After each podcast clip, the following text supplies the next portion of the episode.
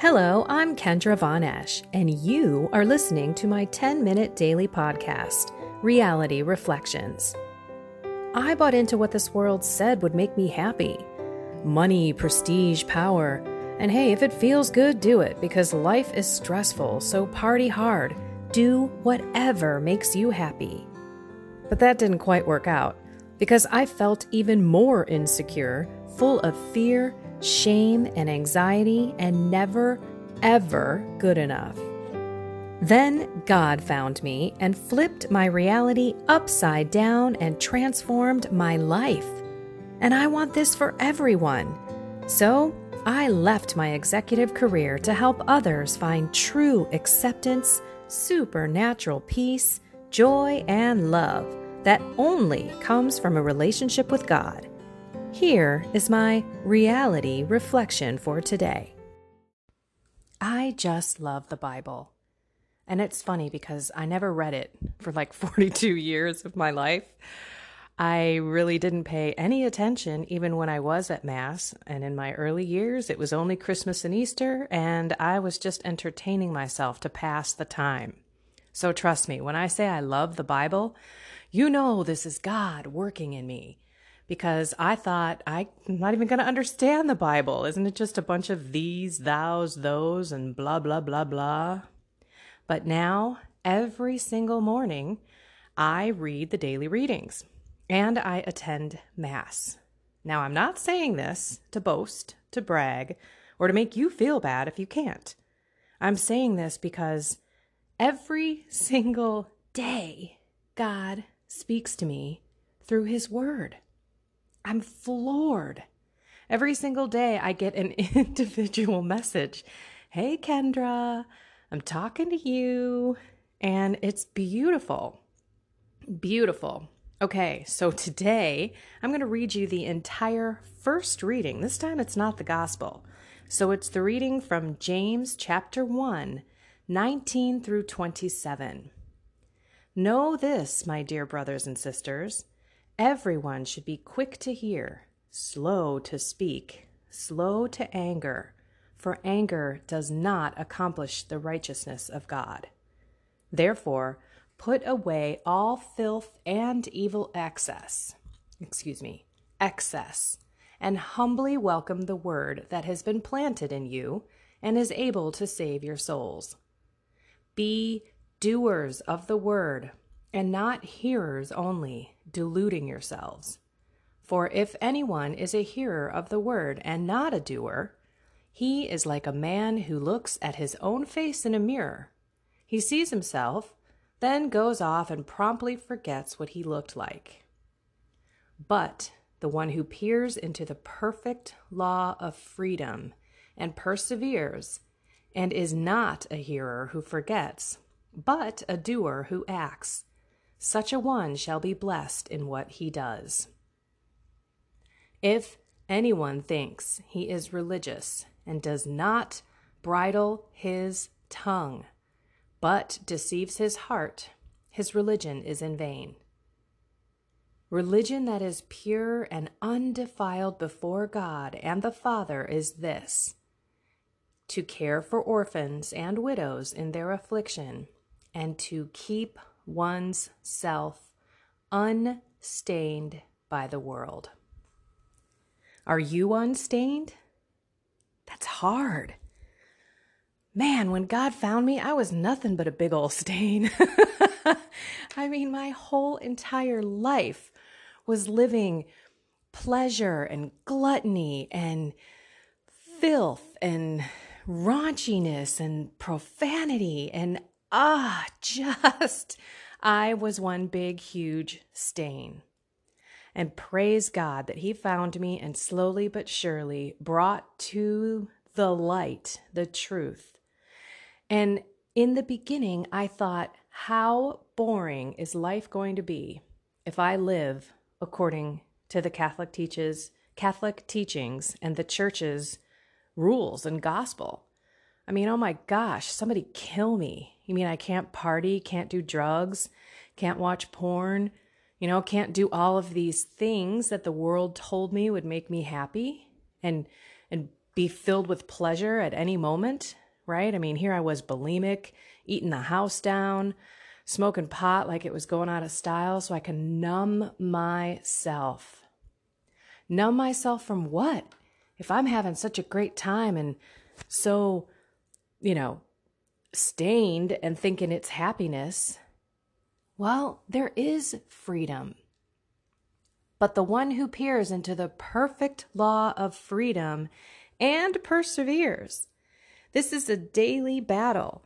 You're constantly being challenged to be a Christian and to live a Christian life and to look at this world and walk away. And there's freedom in not falling into the traps, into the sinful life that we all battle. I don't care. Anyone who's listening to this, we are sinful people. Anyone who boasts being holy and has got it all together is delusional. so do not think that I don't have my battles. Last night, so here I am trying to mortify myself, right? Mortify my body, bodily mortification, master it instead of me. My biggest problems are temptations of overeating, overdrinking, being lazy, not exercising. And so I just decided last night and the day before I was going to eat one time during the day. And then I wasn't going to eat for the rest of the time. And if I had the urge, I would give it up to God as a sacrifice and hope to save some souls. I almost went over the edge last night. I almost ate my second meal I mean, it was 7:30. I was so tired. I was saying, "Okay, I can do this. I can make this. Like in another hour I'm going to be asleep." And then I deterred my focus. If I just went down into the kitchen like I wanted to and grabbed a bag of chicharrones, which is, you know, these pork rinds that I used to think were the most disgusting things ever until I started eating keto. Anyway, if I would have done that, I would have easily, the minute I stepped into the kitchen, probably not just had those, but had a couple pieces of cheese, maybe even a, you know, a keto bar or something like that.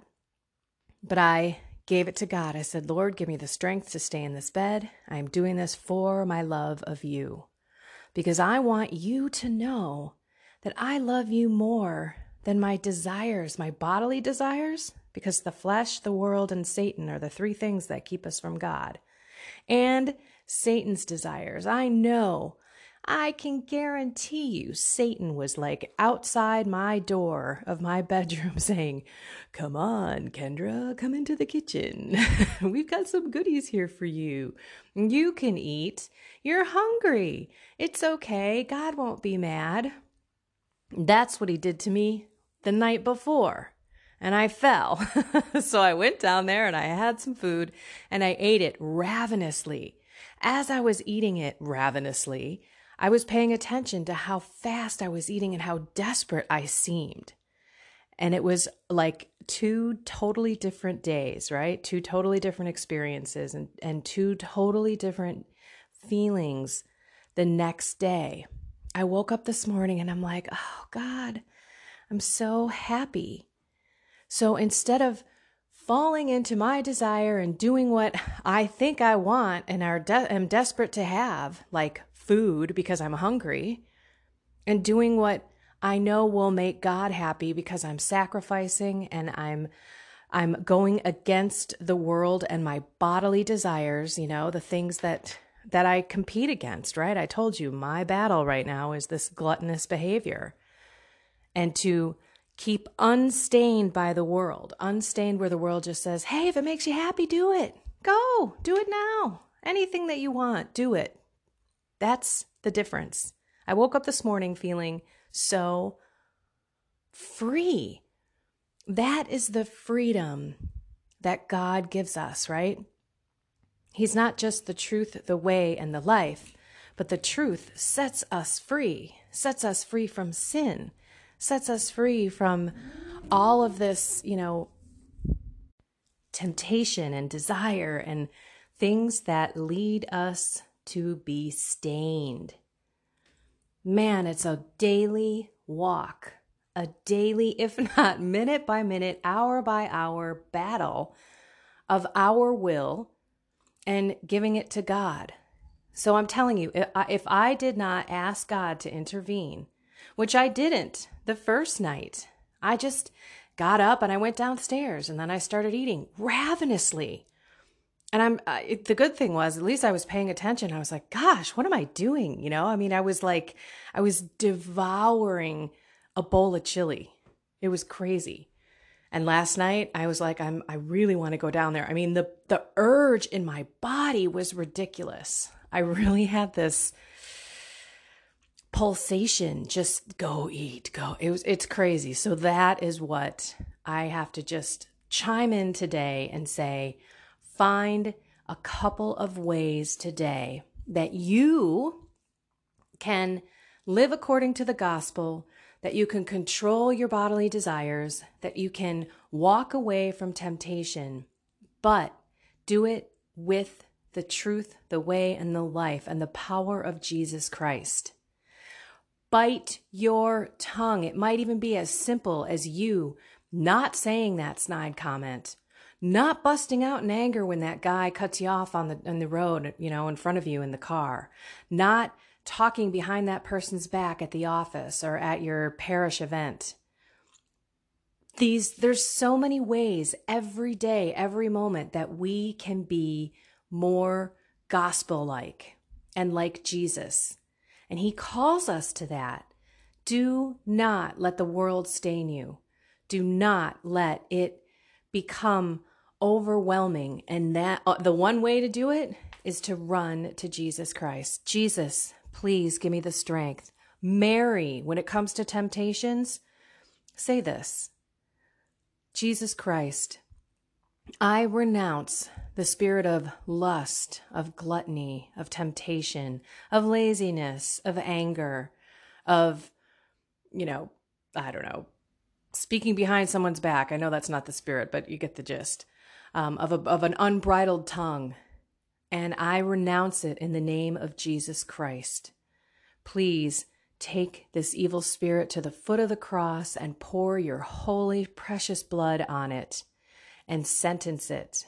Mary, please wrap your loving blue mantle around me. Take me to your Son and crush the head of Satan. Hail Mary, do a Hail Mary, do a Glory be, end with the Our Father, and then in the name of the Father, the Son, and the Holy Spirit. Take a few deep breaths. That takes a little bit of time. See what your body feels like. See where you're going. If you need to do it again, do it again. If you need to say different spirits, say different spirits. Do it over and over until that temptation goes away. And God is going to help you because you're running to Him for help. That's the key. Don't rely on your own will because it ain't going to work. Look at my Monday and my Tuesday. Two different days, same problem, two different outcomes because I approached one with God and one without God. Alrighty, everyone. Have a blessed and God filled, controlled, unstained day. Take care. I'll talk to you tomorrow.